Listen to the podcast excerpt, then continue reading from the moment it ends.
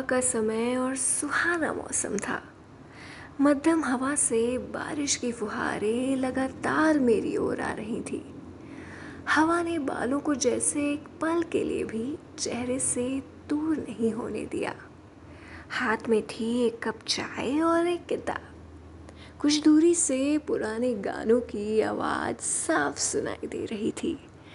साथ में चारों तरफ हरियाली और आकाश के बदलते रंग मेरा किताब पर से ध्यान बार बार हटा रहे थे। तभी नज़र पड़ी स्कूल यूनिफॉर्म में बारिश में भीगते बच्चों पर। लगता है बारिश की वजह से स्कूल की छुट्टी हो गई है।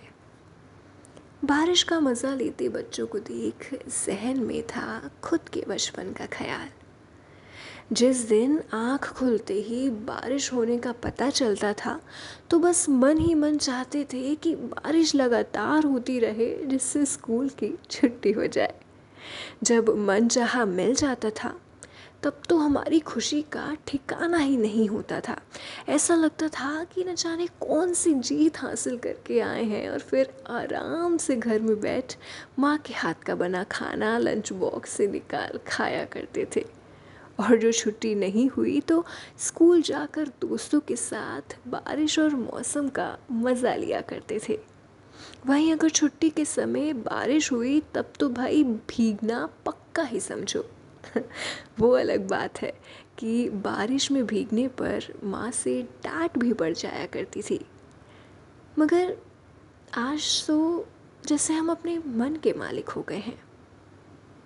बारिश में भीगने पर अब माँ से डांट नहीं पड़ती है और शायद ही कभी दोस्तों के साथ पहले की तरह वक्त बिताने का मौका।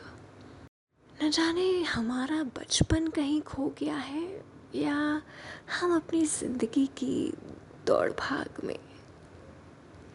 उम्मीद है कि आपको ये पॉडकास्ट पसंद आया होगा।